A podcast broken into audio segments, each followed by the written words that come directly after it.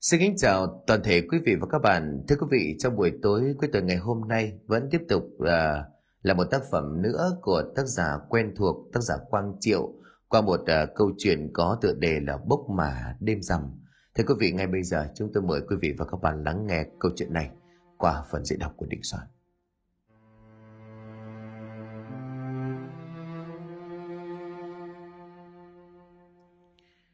Xưa nay dân gian vẫn kiên kỵ tháng cô hồn, bởi trong tháng này có rất nhiều thứ đáng sợ liên quan đến tâm linh, đặc biệt là những câu chuyện về dã quỷ cô hồn. Và tháng 7 âm lịch ngoài được xem là tháng cô hồn, còn là dịp diễn ra lễ Vu Lan của Phật giáo về ý nghĩa tri ân báo hiếu tổ tiên, ông bà cha mẹ, Vu Lan báo hiếu. Để hiểu rõ hơn lại gọi là tháng cô hồn, thì theo quan niệm dân gian từ xưa truyền lại – thì tên gọi tháng cô hồn bắt nguồn từ đạo giáo của người Trung Quốc. Họ quan niệm rằng bắt đầu từ ngày mùng 2 tháng 7 âm lịch, Diêm Vương sẽ bắt đầu mở cửa quỷ môn quan cho các vòng linh quỷ đói khát được quay trở về dương gian. Và cánh cửa sẽ đóng lại dần vào giữa đêm ngày 14 tháng 7 âm lịch và đóng hoàn toàn vào ngày rằm tháng 7 âm lịch. Cũng vì vậy mà mọi người trên dương thế thường mở rộng lòng từ bi, thương yêu bằng cách cúng cháo gạo, để bố thí cho các vong linh quỷ đói, đồng thời cũng mong các vong linh đừng quấy phá đời sống của người trần. Còn tại Việt Nam, người xưa quan niệm rằng mỗi chúng ta sẽ có một phần thể xác và phần hồn.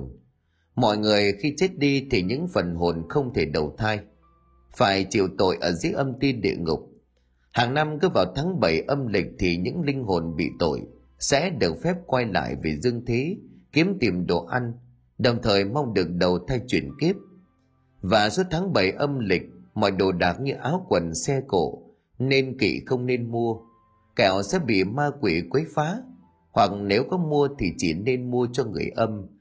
Đặc biệt là kiêng kỵ những việc lớn như làm nhà, chăn nuôi hoặc dựng vợ gà chồng, đây là điều kiêng kỵ.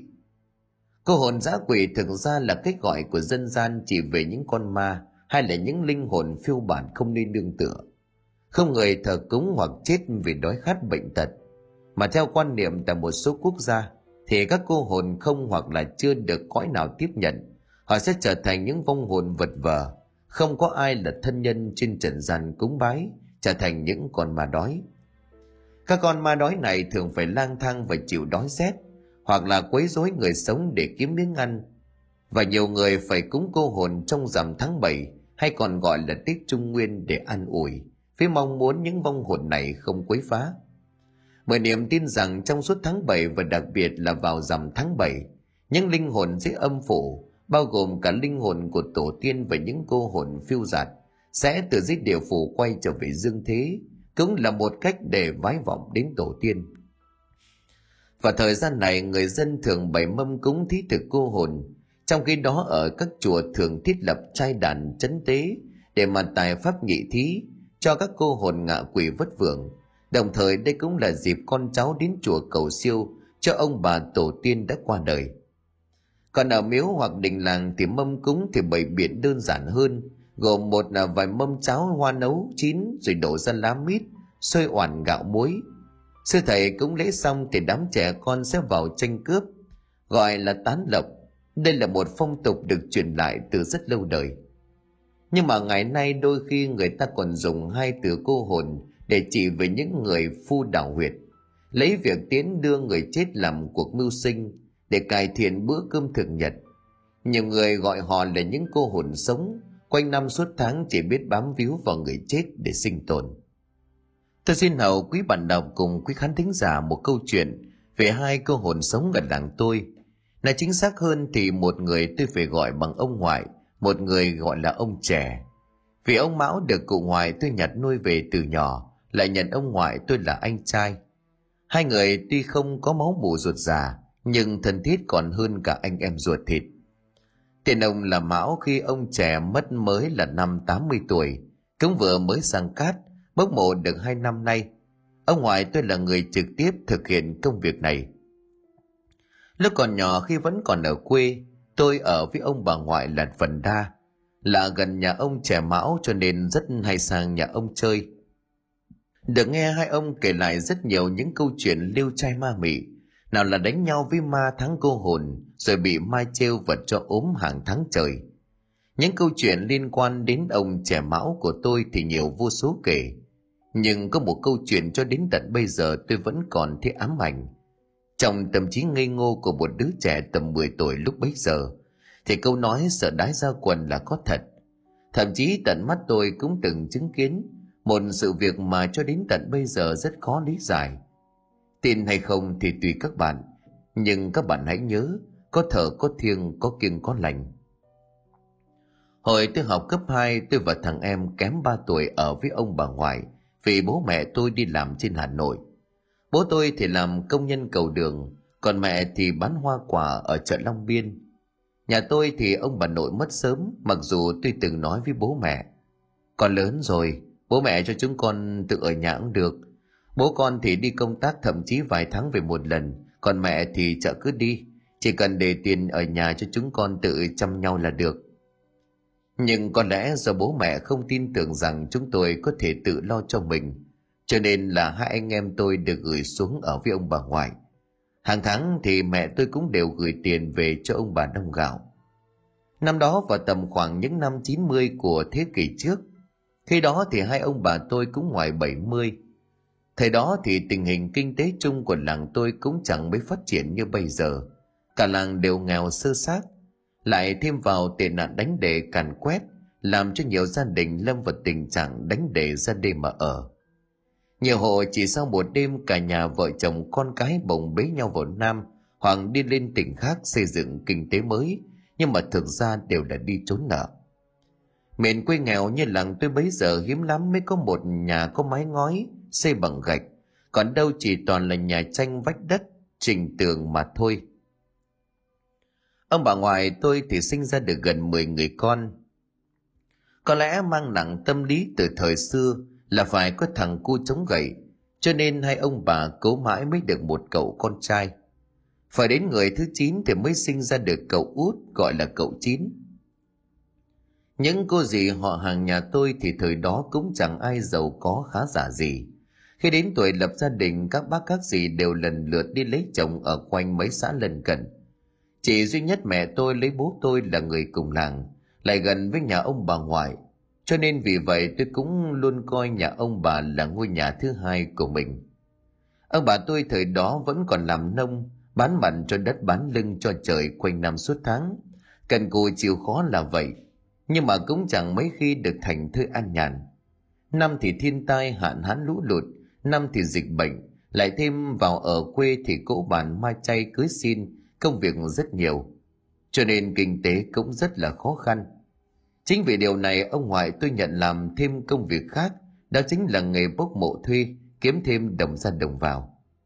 Mà cơ duyên để ông ngoại tôi làm nghề này thì lại nhờ ông trẻ mão thọt. Hai anh em ông chơi khá thân với nhau từ nhỏ. Ông mão thì có tật ở chân đi tập tĩnh, cho nên gọi là mão thọt. Ông mão thọt bén duyên với nghề bốc mộ từ sớm, bởi trong làng thời đó đất chật người đông có rất nhiều gia đình sinh sống trong làng đã di cư xuống xóm đồng bả xây dựng nhà cửa. Chính là khu vực ngày xưa chiến tranh có rất nhiều hài cốt và quách tiểu vô danh. Nhiều người trong xóm này từng nói nửa đêm ngủ mơ thường bị gọi dậy trách mắng, thậm chí là còn bị xê cả giường đi vị trí khác, còn bị bóng đè là chuyện thường xuyên. Có người còn nửa đêm dậy khóc tu tu, con trẻ trong xóm ấy thì bị bắt hồn vía liên tục phải nhờ thầy lễ lạt khấn vái làm đủ thủ tục mới buông tha. Hỏi ra mới biết nguyên nhân là do họ đã xây nhà trên rất nhiều bộ hài cốt. Bây giờ phải tìm cách bốc những ngôi mộ đó lên. Chỉ khổ một nỗi là nền đất của khu này khá cao. Trải qua rất nhiều năm cũng chẳng biết là vị trí cụ thể của những ngôi mộ kia thế nào. Thế là ông mão thọt mới nghĩ ra một cách là dùng xăm thăm dò. Ông Mão lấy một cây sắt thám mài nhọn một đầu, đầu kia có tay cầm bằng gỗ, giống với hình chữ T. Sau khi đi xăm nho từng nhà, ở bên trên ông sẽ vẽ luôn sơ đồ, xăm đánh dấu vị trí.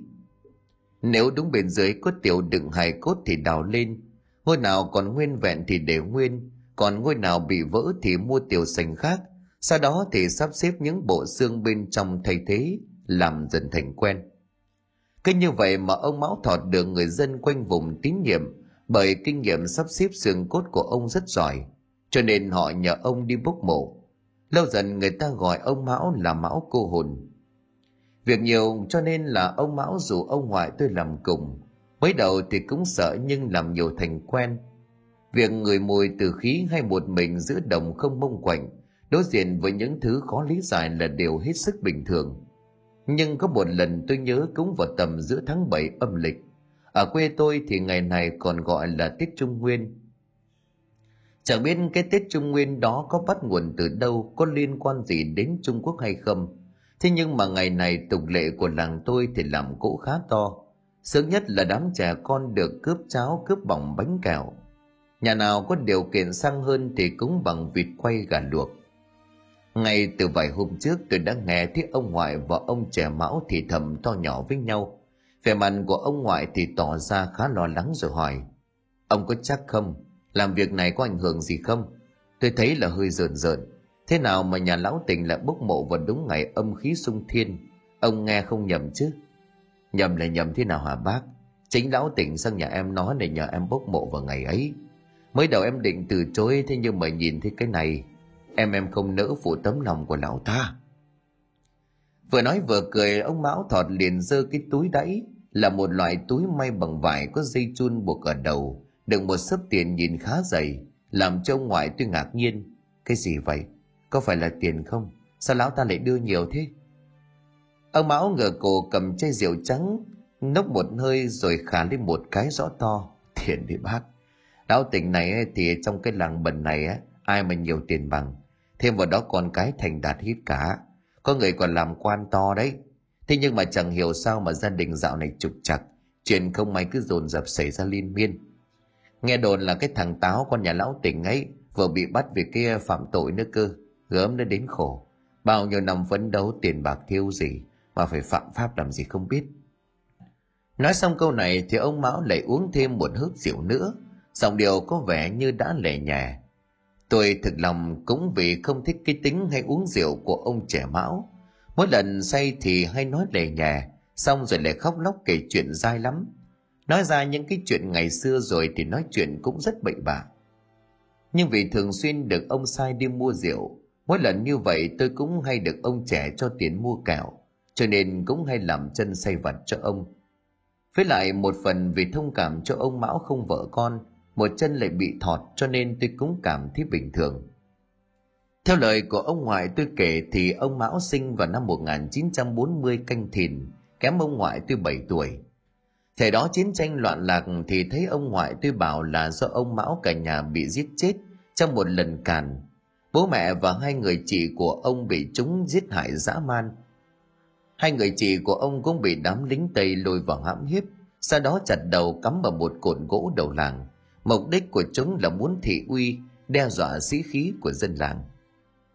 Chẳng hiểu run rủi thế nào khi đó cậu bé Mão chỉ tầm 10 tuổi lại may mắn chui vào đống rơm và thoát được.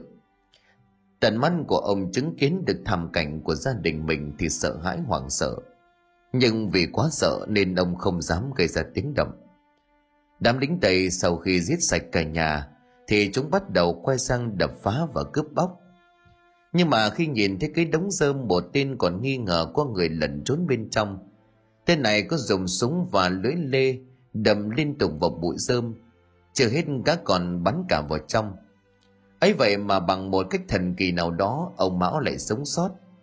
Tôi nghe ông ngoại bảo là cái chân thuật của ông Mão là do bị mấy viên đạn găm vào. Trải qua mấy chục năm cho đến khi hòa bình, nhưng cái chân của ông Mão cũng chẳng chữa lành được. Chẳng giống như là chân của mấy gã ăn xin thời hiện đại bây giờ. Tôi nhớ có lần tận mắt chứng kiến một sự việc lạ lùng. Đó là buổi sáng đi làm trên ngã tư sở, cả một thanh niên ngồi xe lăn xong ra xin tiền. Chồng có vẻ đáng thương và bộ dáng què quạt tàn tật của người này. Tôi rút ra mấy chục ngàn và mua thêm cả cái bánh mì cùng hộp sữa mang tới cho anh ta.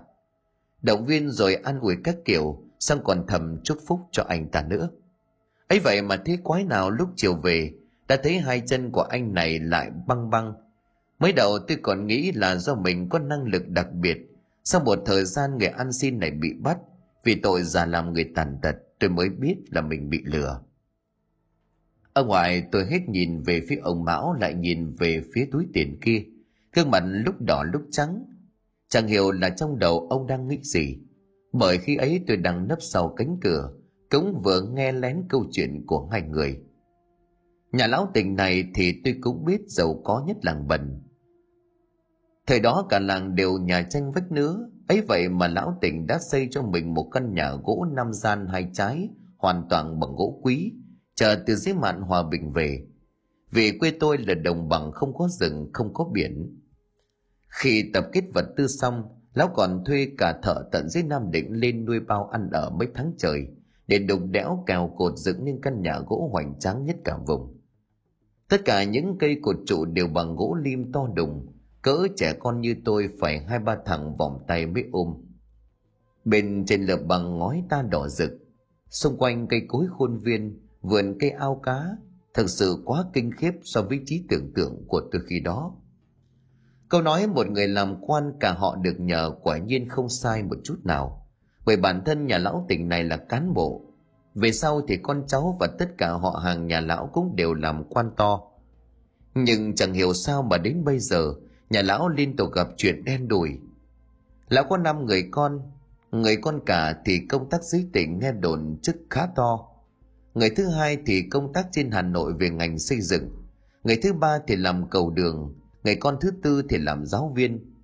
Còn cô con gái út mới mất được mấy năm cũng được an táng ở ngay nghĩa trang của làng bần này ngày đầu là bị chết bắt đắc kỳ tử không có biểu hiện gì khác lạ cũng chẳng rõ nguyên nhân làm sao Vợ của lão tình là bà Loan, thế bảo là đi xem bói thì cô nói là do bị động mồ động mà, cho nên bây giờ Long Mạch đã chuyển đi hướng khác, làm cho con cháu đang thịnh trở thành suy. Gia đình liên tục gặp những chuyện không may mắn. Dân làng họ đồn ẩm lên là chú Táo, con của nhà lão tỉnh đã bị bắt về tội tham ô tham nhũng, tôi cũng không rõ lắm. Hôm nay là ngày 14 rồi, mai là rằm. Họ nói là trong ngày mai kiểu gì cũng phải bốc và xây xong mộ cho cô con út nhà lão. Tiền không là vấn đề miễn sao phải tìm được long mạch. Ông trẻ mão của tôi lại uống thêm ngụm rượu nói với ông ngoại. Vừa dứt lời thì ông ngoại bảo. Chú có làm sao không? Chúng ta chỉ là những người bốc mộ biết gì về huyền thuật hay như là những cái thể phong thủy đâu mà đòi là chôn chúng vào long mạch. Như thế chẳng hóa ra là lừa đảo. máu ơi là máu đừng có làm liều vậy chứ. Anh sợ hả? Yên tâm đi, em có cách rồi. Anh không phải lo lắng gì cả. Bản thân của anh không biết nhưng mà em cũng biết sơ sơ. Thêm vào đó, nhà lão tỉnh này cũng đã mời tới một thầy phong thủy gì đó tận bên tàu mà. Nghe đâu là ông thầy này giỏi về huyền thuật lắm. Chúng ta chỉ cần làm theo ông ta là được. Thêm vào đó thì lão tỉnh cũng trả công ta rất lắm tiền. Anh nhìn đi này. Bằng này tiền thì số tiền mà cái thằng chín nhà anh ấy đang nợ mấy cái thằng chủ đệ ở xã bên chắc là đủ. Mấy triệu bạc đấy. Không có ít đâu lại còn đủ tiền mang cho chị dâu đi chữa bệnh nhá, anh nhận lấy đi nghe xong câu nói này của ông trẻ mão ông ngoại tự ôm chầm lấy vai người mà mình coi như anh em không nói thêm một lời nào đôi mắt của ông đỏ ửng lên giống như sắp khóc tôi ở bên trong căn buồng cũng nghe thấy tất cả có lẽ những lời của ông trẻ mão nói đều là chân tình ông biết gia đình của nhà ông ngoại tôi nghèo lại đông con hoàn cảnh của các con cũng chẳng khá giả gì Đặc biệt là cậu chính tôi năm ấy lại bị cuốn vào cái trò để đóng bài bạc. Thời điểm đó tệ nạn đánh đề gần như là ở đâu cũng có, đặc biệt là các vùng nông thôn. Không may một điều là cậu chính tôi cũng bị dính vào tệ nạn thời đó. Thời điểm ấy vài triệu đồng là một con số khổng lồ, như ở quê thì có thể mua được vài mảnh đất chứ trả đùa. ấy vậy mà cậu chính tôi chẳng hiểu thua thế nào mà nợ mấy tên anh chị ở xã bên hơn một triệu.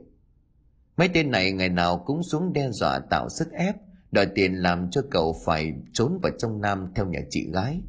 Còn bà ngoại tôi thì nghe tin cậu như vậy sinh ra ốm đau suy sụp, đổ bệnh đã mấy tháng nay. Hành động này của ông trẻ mão với gia đình của ông ngoại tôi, dù có là trẻ con tôi cũng hiểu biết được đó là việc làm vô cùng cao thượng. Chứ đừng nói gì đến ông ngoại của tôi. Lúc này thật sự tôi cũng cảm thấy may mắn như vậy thì cậu chín tôi đã được cứu. Bà ngoại tôi cũng không phải khổ sở lo lắng tiểu thụy. Trận khóe mắt của tôi cảm thấy cay cay. ở bên ngoài lại có tiếng nói của ông trẻ thôi em đã quyết định rồi, chúng ta cứ làm theo lời của lão thầy tàu kia là được. Em không vợ không con thì chẳng vướng bận gì cả. Anh đừng có quá nghĩ ngợi thứ hai nữa là xưa nay anh luôn kêu mang đùm bọc em. Từ nhỏ em đã mất cha mẹ, gia đình nhà mình nuôi dưỡng em nên người. Anh cũng vậy, luôn đứng ra bảo vệ cho em. Cho nó thấy một chân của em bị thọt, nên là ngay trêu chọc em vẫn nhớ như in mà. Nói rồi, hai ông lại ôm nhau khóc như mưa lúc bấy giờ tôi cũng chẳng biết phải diễn tả cảm xúc của mình thế nào. Có những thứ tình cảm mà tình thân anh em ruột thịt cũng chưa chắc sánh bằng. Hóa ra là ông mão không say, cực kỳ tỉnh. Bởi người say chẳng ai có thể tỉnh táo nói năng chuẩn chỉ như vậy. Sau bữa cơm trưa hôm ấy, có lẽ là có tiền cho nên ông ngoại tôi sai tôi chạy ra ngã ba quán mua đồ ăn. Mọi hôm thì ông chi tiêu tiền tiện lắm, nhưng mà nay thì khác gương mặt của ông tươi tỉnh hẳn lên, làm cho tôi cũng cảm thấy phấn chấn. Ông trà mão thì chẳng biết đi đâu, có vẻ như đi về nhà ngủ thì phải. Buổi trưa tôi sang gọi ông sang ăn cơm, nhưng ông không sang, dặn dò tôi cứ về nhà. Có gì đó lúc nào đói thì ông sẽ sang. Nhưng vừa ngồi vào mâm thì ông mão trẻ lại bước vào làm cho tôi ngạc nhiên. Chẳng biết có phải là ông nhanh đói đến như vậy trong bữa cơm hôm đó tôi hỏi ông ngoại, mặc dù biết nhưng vẫn muốn kiếm câu chuyện làm quà cố tình khơi gợi. Ông ơi, hôm nay có gì mà hai ông vui vậy? Lại còn cho cháu cả tiền mua kẹo. Ông ngoại chỉ cười, còn ông trẻ mão giơ bàn tay gần guốc mốc meo mà ông thường tự dễu tay bốc mà gà miếng xương sườn lợn ngon lành, thậm chí còn mút lấy mút để. Nói thật lòng là tôi cảm thấy hơi ghê. Tối nay thằng triệu đi với hai ông nhé mày cầm đèn soi cho hai ông làm việc nghe chưa? Nói dứt lời thì ông ngoại tôi nói với ông trẻ. Kể ra thì nhà lão tỉnh này cũng rất kỳ quái đó. Bởi bình thường thì xưa nay á, chẳng ai lại làm cái việc khác thường đến như vậy. Mà ông có biết tuổi của ông lão tỉnh không? Người nằm dưới mộ bao tuổi vậy? Ông trẻ mão nhìn ông ngoại tôi tỏ ra ngạc nhiên. Sao bác lại quan tâm đến việc này? Tiền mình cầm nhà người ta rồi đó nhận lời làm giúp thì em cũng đã chốt ngày. Bây giờ chẳng lẽ em ông ngoại tôi liền bảo chú làm nghề lâu năm vậy không hiểu sao? Năm để tiến hành cải táng sang cắt bốc mộ, phải lựa chọn theo tuổi của vong, tránh những năm xung sát. Ngoài ra năm bốc mộ cho người đã khuất còn phải căn cứ theo tuổi của trưởng nam trong nhà. Và khi vong đã mất thì mọi sự may rồi đều gánh trên vai của người trưởng nam thời gian tốt nhất trong năm để tiến hành cải táng là từ cuối thu cho đến ngày đông chí của năm. Đằng này lại giữa mùa hè, lại tin ngày âm khí sung thiên. Điều này làm tôi thấy bất an chú hạ. Ui dào ôi, bác cứ cả nghĩ. Xưa này anh em mình làm bao nhiêu đám rồi có vấn đề gì không còn nữa, bác có nhớ là những cái ngôi mộ ở đồng mả khu xóm mới không? Có đến hàng trăm cái quách tiểu được đào lên. Em nhớ là năm ấy cái đêm rằm tháng 7 đó, chính anh em mình cũng từng hạ huyệt tới gần chục ngôi cơ mà ông trả máu thấy ông ngoại của tôi lo lắng như vậy thì cố gắng động viên thuyết phục. Nhưng mà lần đó nó khác. Chỉ là những cái bộ hài cốt khô. Người dân ờ, xóm mả kia đã vô tình xâm phạm xây nhà đẻ lên nhà của họ. Nước sông không phạm nước giếng. Họ nổi giận thì có phản ứng là đương nhiên. Với lại ờ, chúng ta chuyển họ đi vào nghĩa trang thì cũng phải đạo mà. Nhấp một chén rượu, ông ngoại liền tiếp tục nói. Lần này, nhà lão tỉnh một tên cáo giả xưa nay có thủ đoạn nào đâu lại còn có thêm cả cái lão người thầy tàu nữa. Thì cũng không hề đơn giản đâu. Chỉ hy vọng rằng tôi cả nghĩ. Nghe ông ngoại nói như vậy, nhưng ông mão dường như chẳng mấy quan tâm. Sau đó thì cười cười vẻ mặt bất cẩn. Dùng tay với lấy một miếng sườn lượn ra gặm. Sau đó thì nhồm nhòm chùi tay vào cái áo đang mặc rồi nói với tôi. Chiều này, mày có sợ ma không? Có vẻ như là mày có tố chất làm người bốc mả đấy. Nghe điều này làm cho tôi có vẻ ngạc nhiên nhưng mà vốn nhà ông ngoại thì ở gần bãi tha ma, lại thêm việc không phải là chưa từng chứng kiến người ta bốc mả khuya bao giờ, cho nên cũng không phải là điều gì quá ghê gớm. Nói thật thì tôi là thằng bạo gan, thêm vào đó có hai người ông làm người bốc mả. Những đồ vật của người chết thì ông ngoại tôi và ông trẻ máu kia mang về nhà không phải là ít. Có thể kể đến như là tấm ván thiên nắp quan tài được kê làm chuồng gà thậm chí là cái cầu tõm, cầu ao ở quê, được ông ngoại đóng mấy cặp tre một đầu xuống ao. Bên trên gác bằng những tấm ván xung quanh, làm thành cầu. Ngay cả bờ rào xung quanh vườn cũng đầy tấm ván thôi. Có lẽ ngày đó do nghèo khó lại thêm phần tiếc của, ông ngoại tôi bảo là những tấm ván trồn dưới đất ngâm trong bồn nước vài năm không bộc giữa, thì đại đa phần đều là gỗ tốt. Đem đốt đi thì phí lắm cho nên ông tôi và ông trẻ mão hốt mang về. Nói thật lòng là mới đầu cũng thấy hơi sợ. Nhất là hôm nào ăn cái gì mà đau bụng buồn vệ sinh, ngồi trên cái cầu tóm làm bằng những tấm ván thôi đựng xác của người chết kia, thì cũng cảm giác nói không có gì là bốc phép tôi thể không biết thì không sao, chưa biết được rồi thì các bạn có bị táo bón cũng hóa thành té xe nhưng mà lâu dần thành quen tôi cũng chẳng có cảm giác gì mặc dù nhiều lúc nhìn về bờ rào cầu ao, nhất là hôm nào có trăng sáng thì thấy những tấm gỗ sơn giòn thép vàng, cũng thấy hơi rợn rợn. Rồi thì có lần ông trẻ mão từng kể là ông có nhặt được một chiếc răng vàng của một bà lão. Sau khi bốc mã nhân lúc gia chủ công để ý, ông trẻ liền thuộng luôn nhét vào trong túi áo. Thế là về nhà đêm ông mão cũng bị bà lão kia về đòi trả lại chiếc răng vàng chẳng rõ là ông trẻ có nói phết hay không, nhưng mà tôi tin sái cổ. Về sau thì ông trẻ mão phải một mình mang vào trong bộ, chôn xuống rồi làm lễ tạ thì bà lão kia mới buông tha. Nhưng mà thú thật là khi ông mão trẻ nói vậy, tôi chỉ cảm thấy buồn cười chứ chẳng có cảm giác sợ.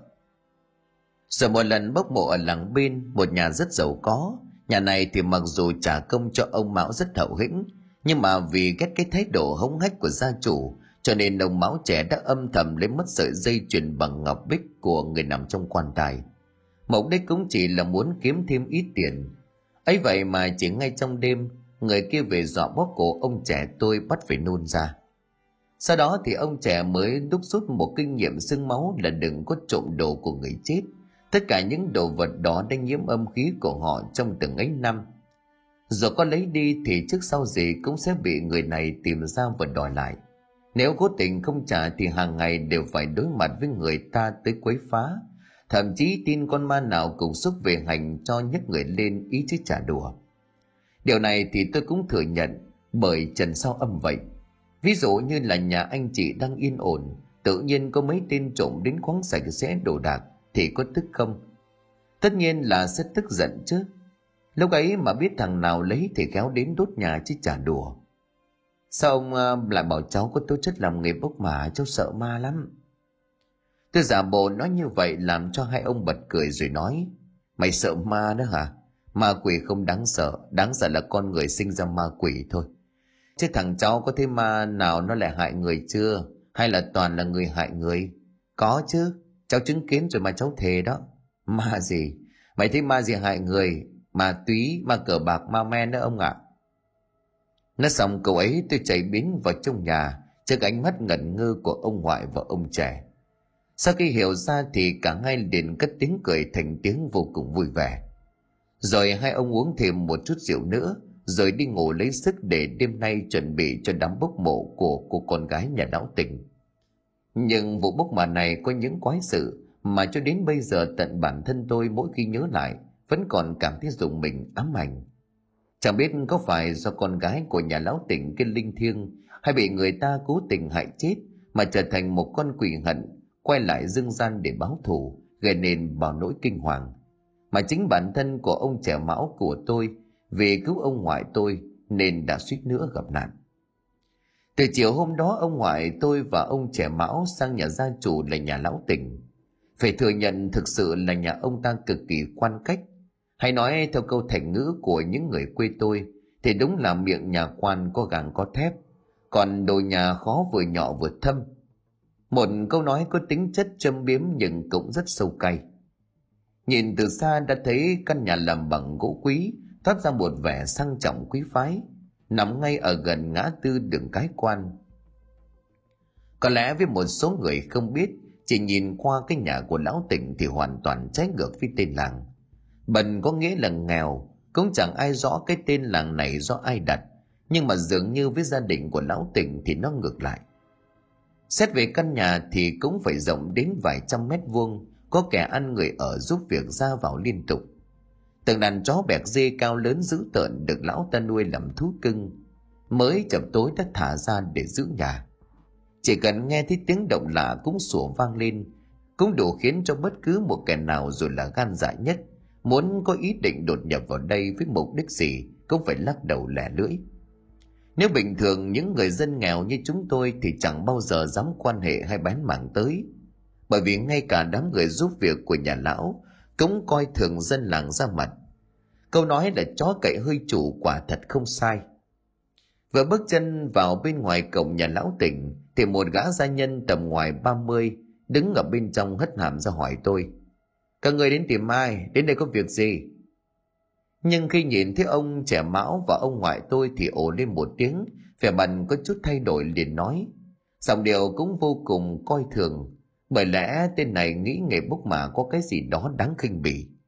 Bởi quê tôi thời đó bốc mả vẫn được gọi bằng hai chữ cô hồn, phải bám víu vào những xác chết để sống. Nhưng mà gã không hiểu được, nếu không có những người như ông ngoại hay ông trẻ mão thì làm sao những người nằm dưới huyệt mộ kia có thể chuyển sang nhà mới được? Với lại ai cũng chọn việc nhẹ nhàng thì gian khổ biết dành phần ai. Đây không hẳn là một nghề kiếm cơm, mà đó còn là một việc làm tích tức. Không phải ai muốn cũng có thể làm được, nó liên quan đến rất nhiều yếu tố. Ông máu và ông mèo hai ông đi vào nhà đi, ông chủ tôi đang đợi đó. Còn thằng bé này đứng ở đây, đừng có mà vào đó, ông chủ không thích người làng này tôi ngớ người chưa kịp phản ứng thì tiếng của ông trẻ mão đã nói, đây là cháu tôi.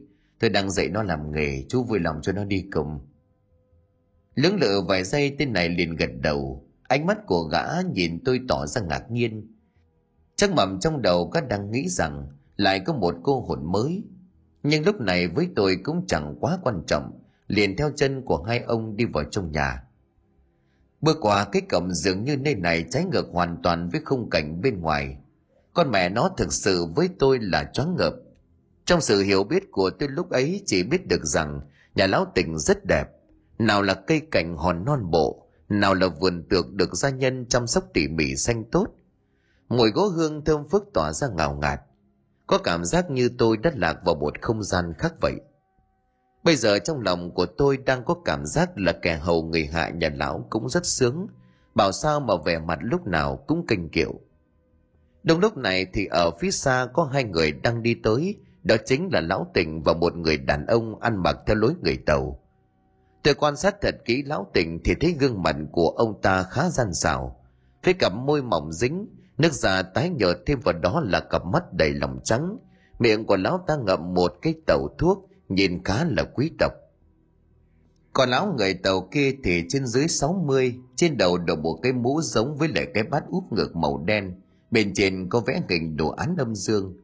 Chiếc áo dài màu đỏ bấy giờ tôi mới biết nó chắc là trường bào hay mã quái gì đó, nhìn phong cách ăn mặc thì cũng có vẻ khá là giản dị. Cũng chẳng biết đây có phải là trang phục truyền thống của họ hay không, nhưng đây là lần đầu tiên tôi nhìn thấy.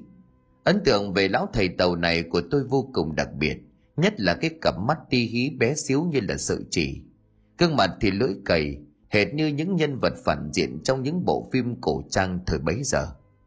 Chào hai ông, xin giới thiệu với hai ông đây là thầy A Lý là Hoa Kiều, hiện đang sinh sống ở Quảng Ninh. Tôi phải nhờ mãi thầy A Lý mới lên đây, có gì chăm sự nhờ hai ông giúp đỡ. Tiếng của lão tỉnh giới thiệu làm trông ngoại tôi và ông trẻ mão không có phản ứng gì. Ông ngoại tôi định giơ tay ra bắt, nhưng chẳng biết có phải là ngại hay không. Chỉ có ông mão cười hề rồi nói. Nghe danh đã lâu, nghe danh đã lâu, này mới được diện kiến quả là danh bất hư truyền, chào thầy. Tôi thực sự cảm thấy khá là buồn cười, bởi vì ông trẻ mão là người rất hoạt ngôn. Xong ông mão giơ tay ra muốn bắt, vì thầy tên A Lý kia chẳng biết có phải là coi thường hay không, nhìn bàn tay của ông trẻ dư ra, lão không thèm quan tâm mà chỉ nói, Vinh hạnh, ngộ theo lời mời của ông tỉnh đây, này mới có dịp tới nơi này, quả nhiên là địa linh nhân kiệt. Nghe lão thầy A Lý nói như vậy, làm trông trẻ mão, tôi xa sầm nét mặt, chẳng biết là trong lời nói của lão ta có ẩn ý gì nhưng tôi đoán lúc đó ông trẻ đang nghĩ rằng mình bị tên thầy này sỏ xiên ý là thấy cái chân thọt của ông trẻ cho nên có ý coi thường đồ đạc và mọi thứ theo yêu cầu của thầy a lý đây đã được uh, tôi chuẩn bị cả hai ông vào xem còn thiếu những gì bảo tôi tôi sẽ sai người đi lấy Theo lời của thầy A Lý đây là việc này càng ít người biết càng tốt. Bây giờ thì hai ông tiến hành đi. Một phần con gái của tôi chắc các ông đã biết rồi chứ. Thầy A Lý đây đã tham quan từ trước rồi và có đánh dấu bằng một lá cờ. Các ông vào thì sẽ thấy. Tôi cũng nói trước là do yêu cầu của thầy A Lý, cho nên chỉ được phép đào từng người một thôi đấy. Phải quật được trước 12 giờ đêm nay. Hy vọng là các ông làm tròn được trách nhiệm. Lớp tình nói bằng giọng bề trên vô cùng quan cách. Tôi để ý thấy ông ngoại và ông trẻ không biểu lộ thái độ gì. Nhưng quả thật bây giờ thấy lão tình này cũng khinh người thật. Dù sao hai ông của tôi đang làm việc cho nhà lão, thì ít ra cũng phải mời vào nhà uống chén nước hút điếu thuốc. Đằng này chỉ tiếp mối lão thầy tàu bằng thái độ vô cùng khúm núm, nhưng lại với hai ông thì lại rất coi thường. Còn tôi thì mặc nhiên lão tỉnh và thầy A Lý kia chẳng thèm liếc nhìn lên một cái. Sau màn chào hỏi xã giao tôi cùng với hai ông đi vào trong nhà kho, nơi đây đã được chuẩn bị vô cùng đầy đủ. Tất cả những lễ vật chẳng thiếu bất kể một thứ gì, đều đã đựng chất lên một chiếc xe bò. Sau đó thì ông Mão kéo tôi và ông ngoại đẩy. Chiếc xe bò y ạch theo những thứ để chuẩn bị việc bốc mộ đêm nay cho con gái của ông Tịnh nặng nề đi ra phía bãi tha ma của làng. Lão ta còn có yêu cầu quái dị là chỉ từng người một được phép đào lên chứ không được phép hai ba người cùng đào một lúc có lẽ vì sợ muộn cho nên ba ông cháu tôi đi luôn. Ở phía sau xe tôi để ý thấy có một hình nhân là một cô gái có kích thước lớn như người thật. Nhưng mà điều làm cho tôi khó hiểu là hình nhân này chưa được vẽ mắt. Cạnh đó là một hương hoa tiền vàng bát nhang và mọi thứ đầy đủ. Thế ông ngoại và ông trà mão vừa đi vừa nói chuyện. Này chú Mão này, có thấy lạ không? Sao lão tỉnh không mang những cái đồ vật này ra bãi tha ma, mà lại mang về nhà? Thứ hai là làm lễ bốc mà thôi có cần phải nhiều hình nhân vậy không? Ôi dào ôi, em nghĩ lão thể an lý kia yêu cầu thôi, chắc là làm phép chấn niệm gì đó. Đàn ông trẻ vừa kéo xe vừa nói tiếp, mẹ nó chứ, đúng là phú quý sinh lễ nghĩa. Nhà lão tỉnh này đúng là đại phú, anh nhìn đống đồ lễ mà chất lên xe bò này xem đi, có thứ nào mà không có đắt đỏ đâu ngay cả cái quách tiểu đựng cái tiểu kia kìa cũng được làm bằng gỗ ngọc am đỏ đó còn mẹ nó đúng là nhiều tiền sướng thật đấy tôi nghe mà mờ mịt chẳng biết ngọc am là gì hỏi ông ngoại thì ông bảo gỗ ngọc am là một loại gỗ có mùi thơm rất dễ chịu chỉ những bậc ở vua chúa ngày xưa mới được dùng thôi cháu ạ à. đã được dùng để tiến vua vậy mà lão tỉnh này cũng có được thì quả nhiên không phải tầm thường đâu Tên Ngọc có nghĩa là báu vật, am là ngôi chùa nhỏ. Vậy nên xưa nay gỗ này luôn là loại gỗ có khả năng trừ tà. Thời tiết càng khắc nghiệt gỗ càng thơm và cứng chắc. Có còn là lại chủ yếu là các cái khúc lũa, gốc đã chết nhiều năm, cho nên cây ngọc am còn lại rất ít. Người dân ở vùng cao thì cũng thường chỉ thường đào, bới để tìm những mẩu khúc còn sót lại, gọi là lũa thôi, chứ cây cối to bản và hoành tráng như thế này thì hiếm lắm. Mối và các loại côn trùng khác đều sợ mùi ngọc am, cho nên không bao giờ ăn loại gỗ này. Dù là ngọc am có bị ờ, chôn ở dưới đất hay dưới lòng sông nhiều năm thì vẫn còn thơm. Cho nên là nó được mệnh danh là vương thụ, gần như chả bao giờ mối mọt cả, độ bền đạt đến độ vĩnh viễn. Ông đi đào mộ nhiều năm nhưng mà cũng chưa từng gặp nhà nào chịu chơi như vậy. Xoài lắm thì cũng chỉ quách gỗ vàng tâm là có lẽ hội tụ đầy đủ các yếu tố tốt nhất bây giờ nhà vào đặc tính chịu được môi trường nước ẩm không bị mối mọt côn trùng xâm hại lại có ý nghĩa tâm linh sâu sắc như chính cái tên của loại gỗ này. Còn đâu thì cũng chỉ là những cây quách bằng sành sứ mà thôi. Trong dòng gỗ thơm thì ngọc am quý hiếm chỉ sau trầm hương, mà lão này dùng để đựng hài cốt con gái thì cũng phải nói là rất xa xỉ rồi. Đoạn ông ngoại liền nói tiếp, nghe đồn lần con gái của lão ta chết đó, cả chiếc quan tài được làm bằng gỗ ngọc am nguyên khối, Thực sự là không dám tưởng tượng ra cái độ xa xỉ của nhà lão tỉnh này thế nào nữa. Lúc đó tôi cũng không hiểu mấy, cho đến bây giờ ngẫm lại mới thấy ông ngoại tôi nói cảm thấy choáng váng. Bởi vì thời đó cả làng bần nghèo rất mồng tơi. ấy vậy mà nhà lão tình thì lại vô cùng giàu có, đến độ hoang phí như vậy thì quả thật cũng là điều hết sức khác thường.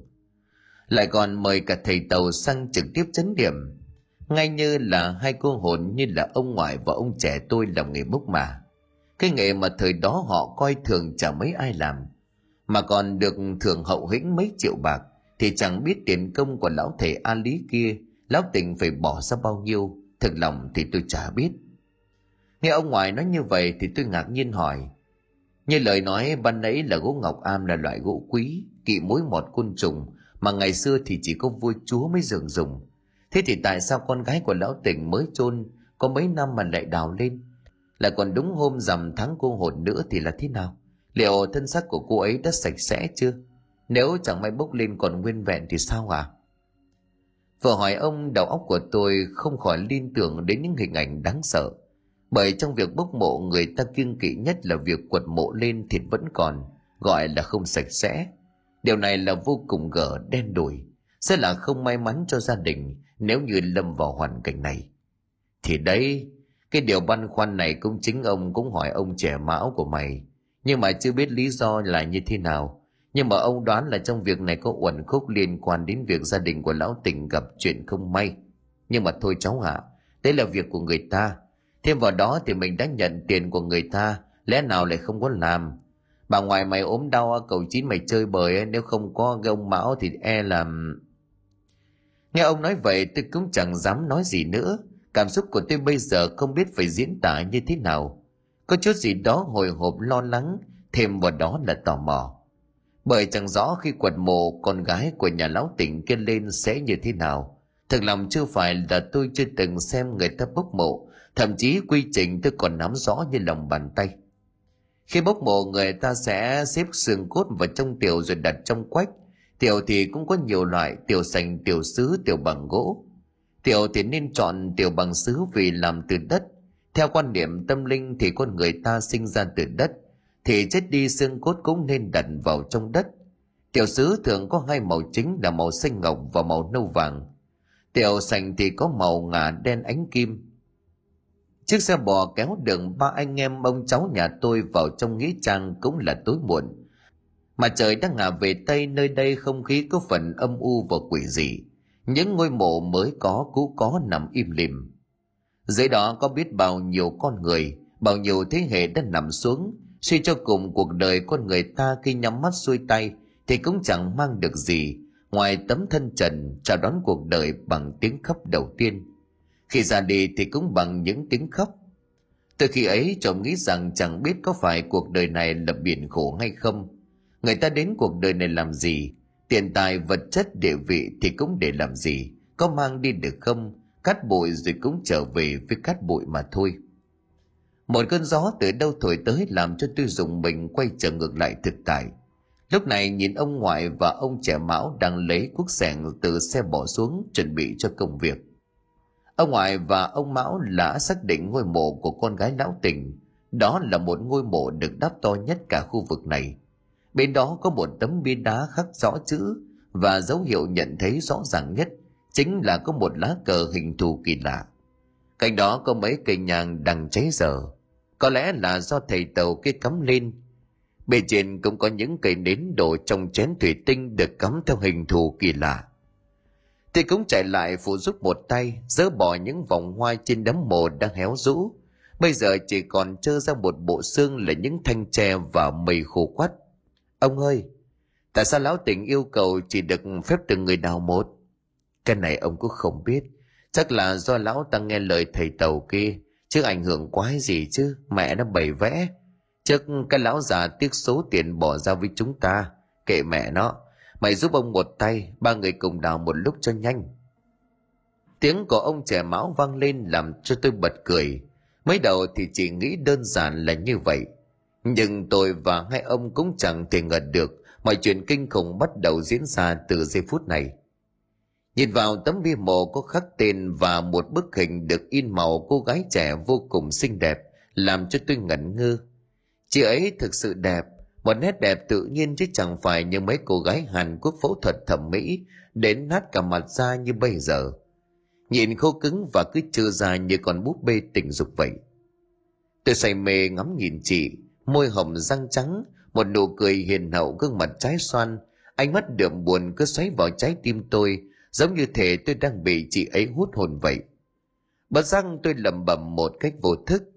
Chị đẹp thật đấy, hồng nhan bạc mệnh. Giá như chị còn sống thì em chợt bên tai của tôi có một giọng nói khúc khích vô cùng dễ nghe. Tiếng nói nghe như ngọc ngà. Thì em làm sao? Em có nguyện theo chị không? Em có, em thích chị tôi khi ấy hoàn toàn bị mê hoặc bởi vẻ đẹp và giọng nói dễ thương ngọt ngào của chị. Nói ra có lẽ nhiều người không tin tôi yêu sớm lắm. Hay nói đúng hơn là từ năm lớp 7 tôi đã biết yêu. Một bạn nữ cùng lớp.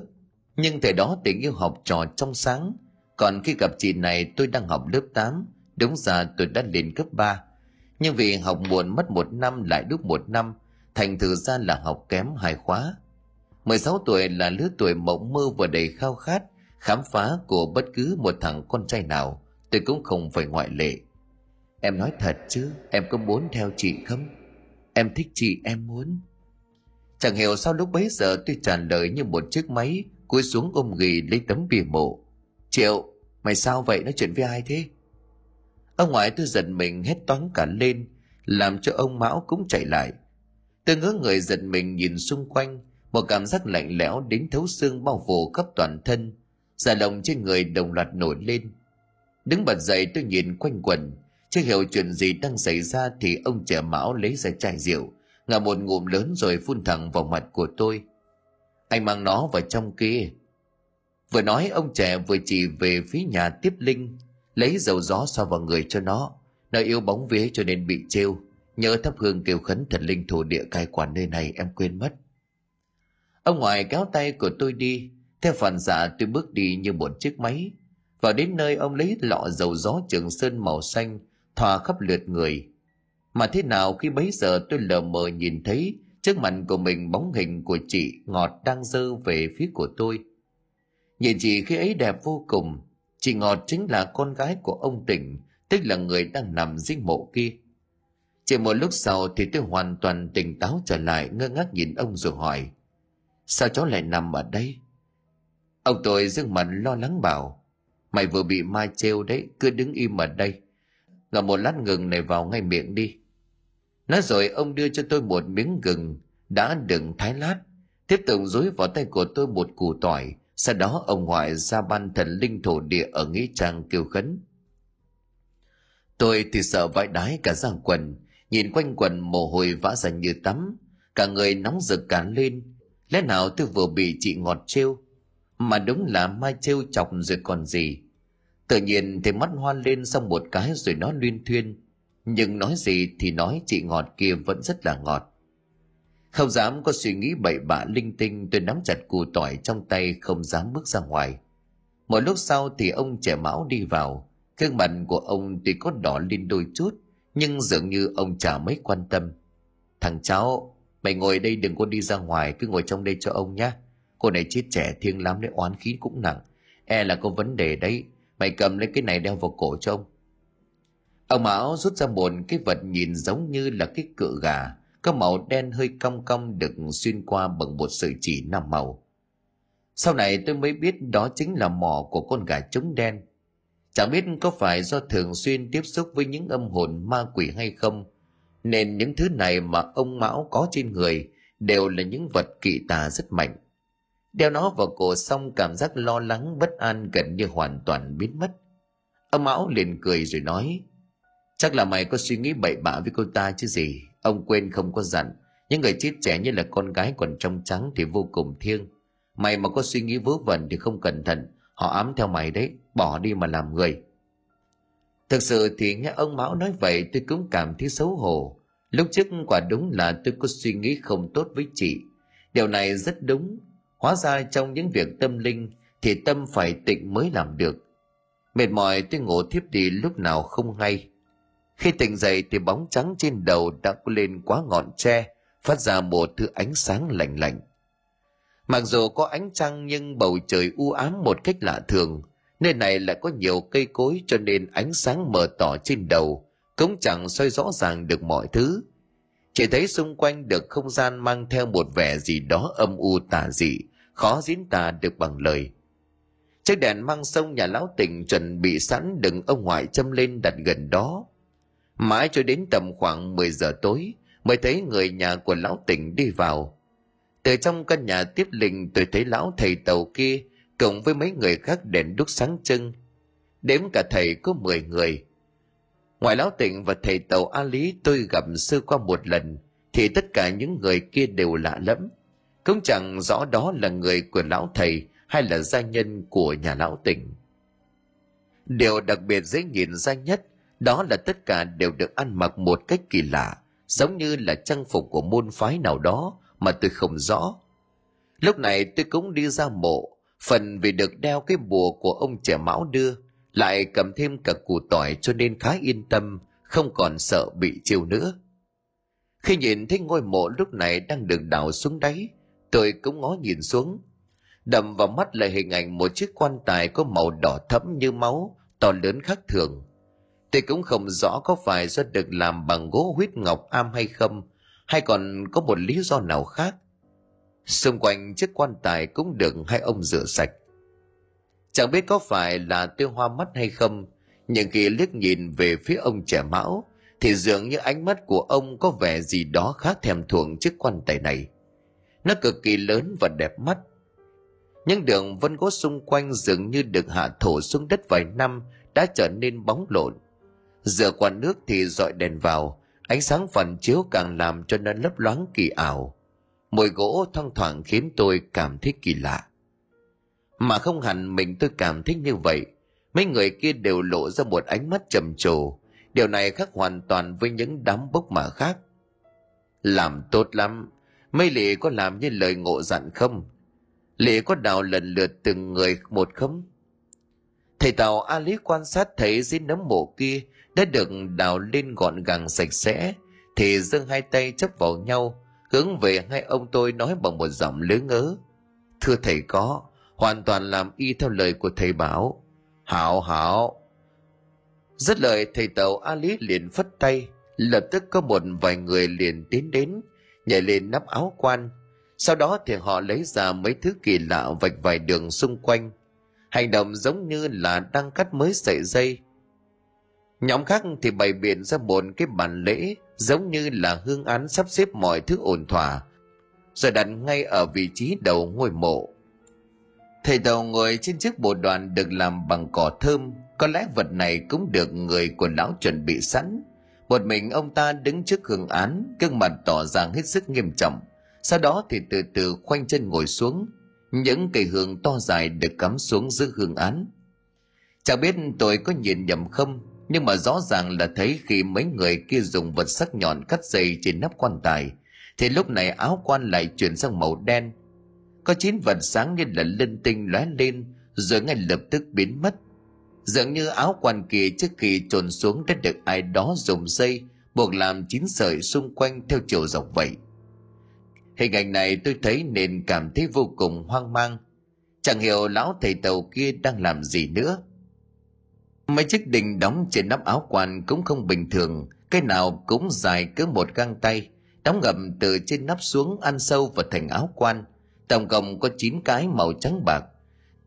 Từng cái đinh được nhổn lên bằng một cái vật chuyên dụng như là chiếc xà cầy, Cậu uốn cong ở một đầu phát ra những tiếng kẹt kẹt trói tai. Ông Mão gương mặt trở nên tái nhợt kéo đôi tay giật ngay lại, sau đó thì vỗ vào vai của ông ngoại. Hiểu ý cả ba người đều lùi ra bên ngoài. Nhưng tất cả dường như đã quá muộn.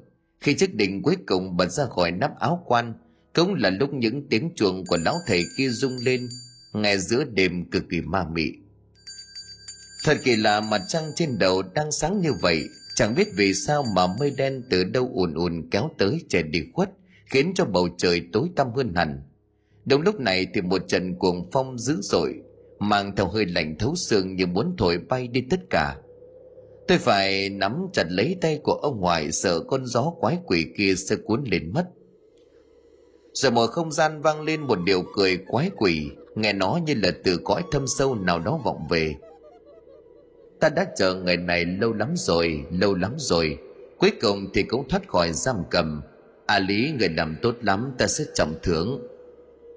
Lão thầy tàu lúc này thì không có phản ứng gì. Chỉ thấy cả người bỗng nhiên run lên rồi quỳ sụp xuống vái lạy, một cách hết sức sùng kính.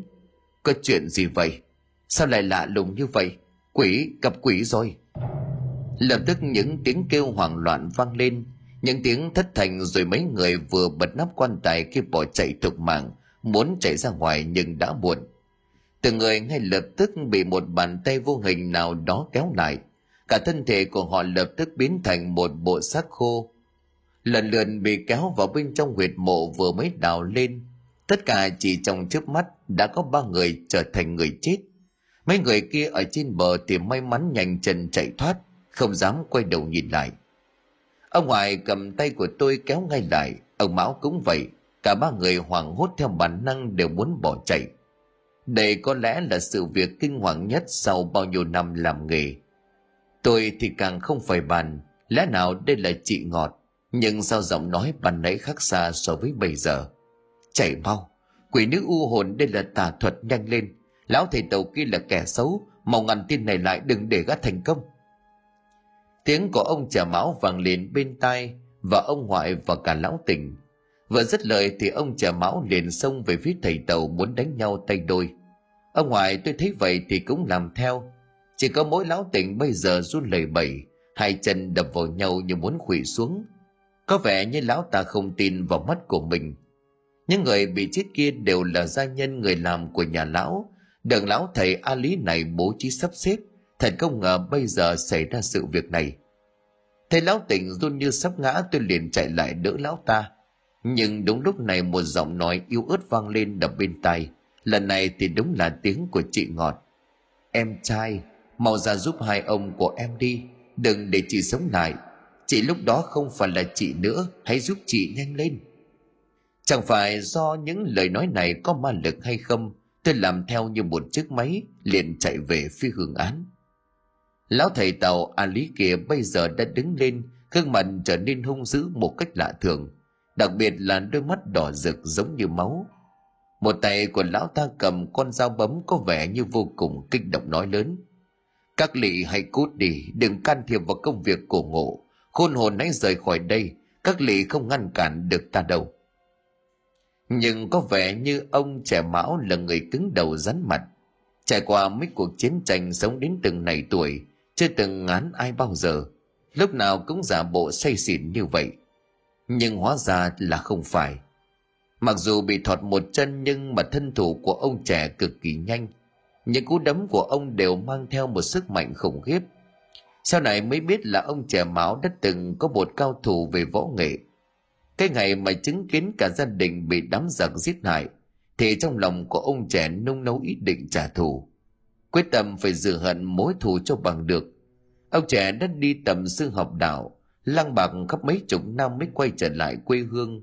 Cũng chẳng ai rõ ông đi đâu làm gì. Những tên lính ngày xưa giết hại gia đình của ông cũng đã bị ông dùng đủ mọi cách để giết sạch.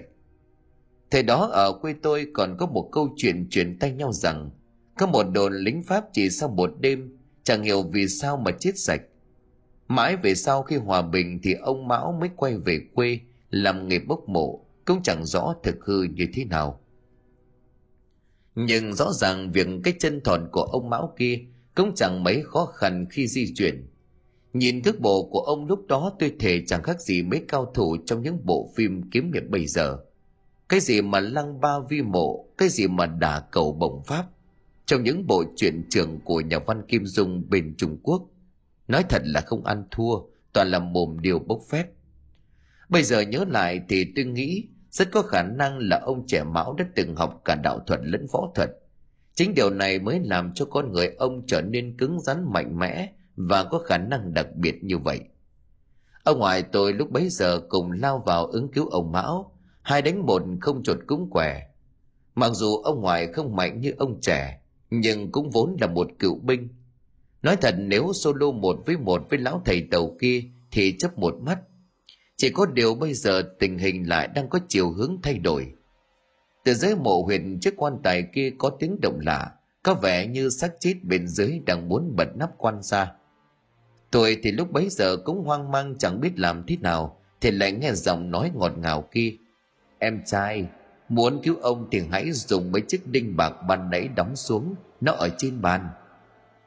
Nghe vậy tôi cũng hoang mang, bởi đã gặp tình huống thế này bao giờ đâu. Trong lòng cũng sợ chị ngọt này không phải là chị ngọt thật. Đang phần vần thì bên tai lại nghe tiếng nói, em trai, bà chị bị lừa, bị lão thầy tàu kia đưa vào chồng. Lão ta cũng chính là người từng giúp ba chị xây căn biệt phủ hơn 10 năm trước lão từng nói giúp ba chị làm quan to, con cháu đời đời phát thịnh, bằng cách phải xây được một ngôi mộ trên long mạch của làng bần này. Như vậy thì tất cả mọi thứ tốt đẹp của cả làng sẽ đổ dồn về nhà chị. Nhưng cái gì cũng có hai mặt. Điều phiền là phải là con gái đồng trinh mang trong mình huyết thống của dòng họ cung, cũng là họ của ba chị. Bố chị vì tham lam cho nên bộ mị nghe theo lời của lão ta. Chị van em hãy giúp chị đừng để cái thứ bên trong quan tài kia nó ra ngoài. Nó là một thứ tà phép của lão thầy tàu kia. Khi ấy cả làng này sẽ gặp đại họa, nó sẽ giết cả làng. Nghe đến đây tôi buồn rùn cả chân tay. Thật không ngờ câu chuyện về gia đình chị lại khù khoằm đến như vậy. Lão tính kia cũng đã là quá ác độc, mang cả tính mạng con gái của mình để cầu vinh, thật sự là hít thuốc chữa. Hổ dữ còn không ăn thịt con cơ mà tại sao là một người cha lại có thể nhẫn tâm như vậy? Hay là trong việc này còn có uẩn khúc khác? Đúng lúc ấy thì tiếng thét của ông trẻ mão vang lên. Thằng triệu, đóng đinh bạc vào quan tài nhanh lên, giúp ông đừng để thứ không sạch sẽ kia thoát ra ngoài. Vừa dứt lời thì tôi nghe thấy tiếng động khá mạnh. Từ trong áo quan một thứ như bàn tay đang thò ra. Ngay lập tức tôi nhảy từ trên xuống nắp quan tài thứ ở bên trong liền sụt tay lại.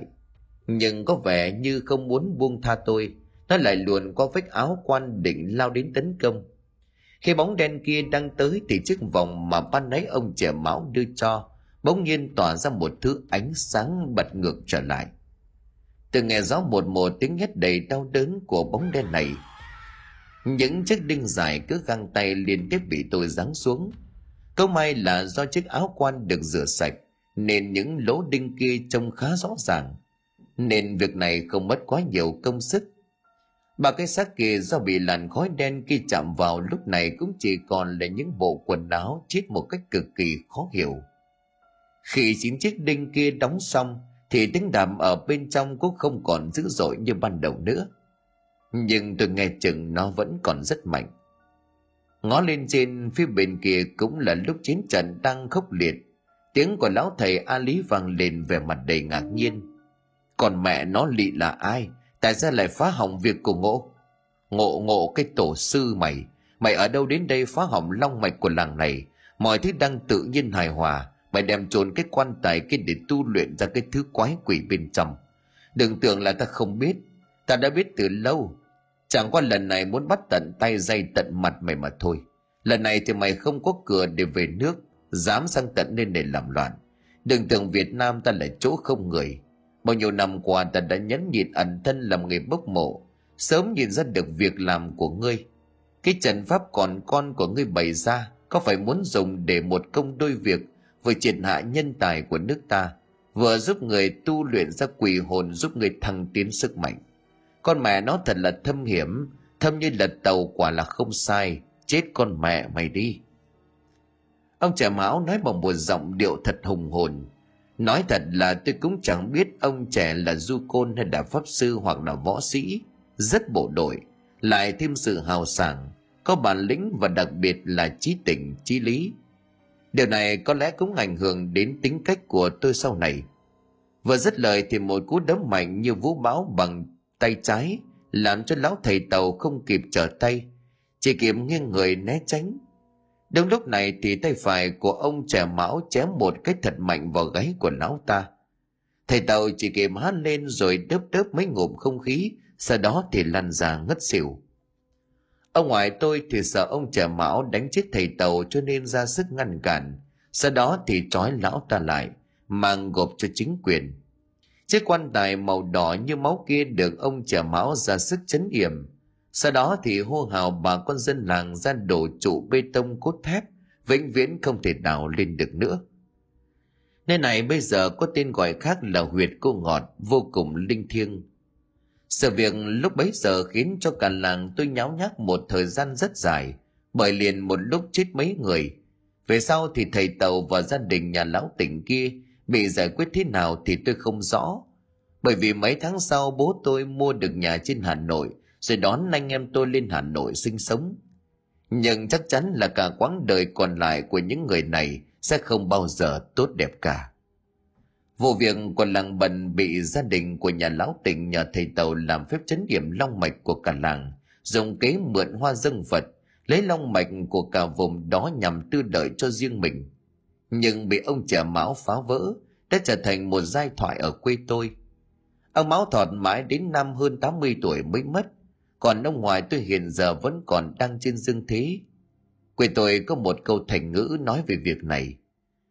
Làng bần lão tỉnh ăn chơi, giáp tâm dùng kế hại đời cháu con. Xưa nay thế sự xoay tròn, tự nhiên hẳn vẫn tốt hơn cứng cầu.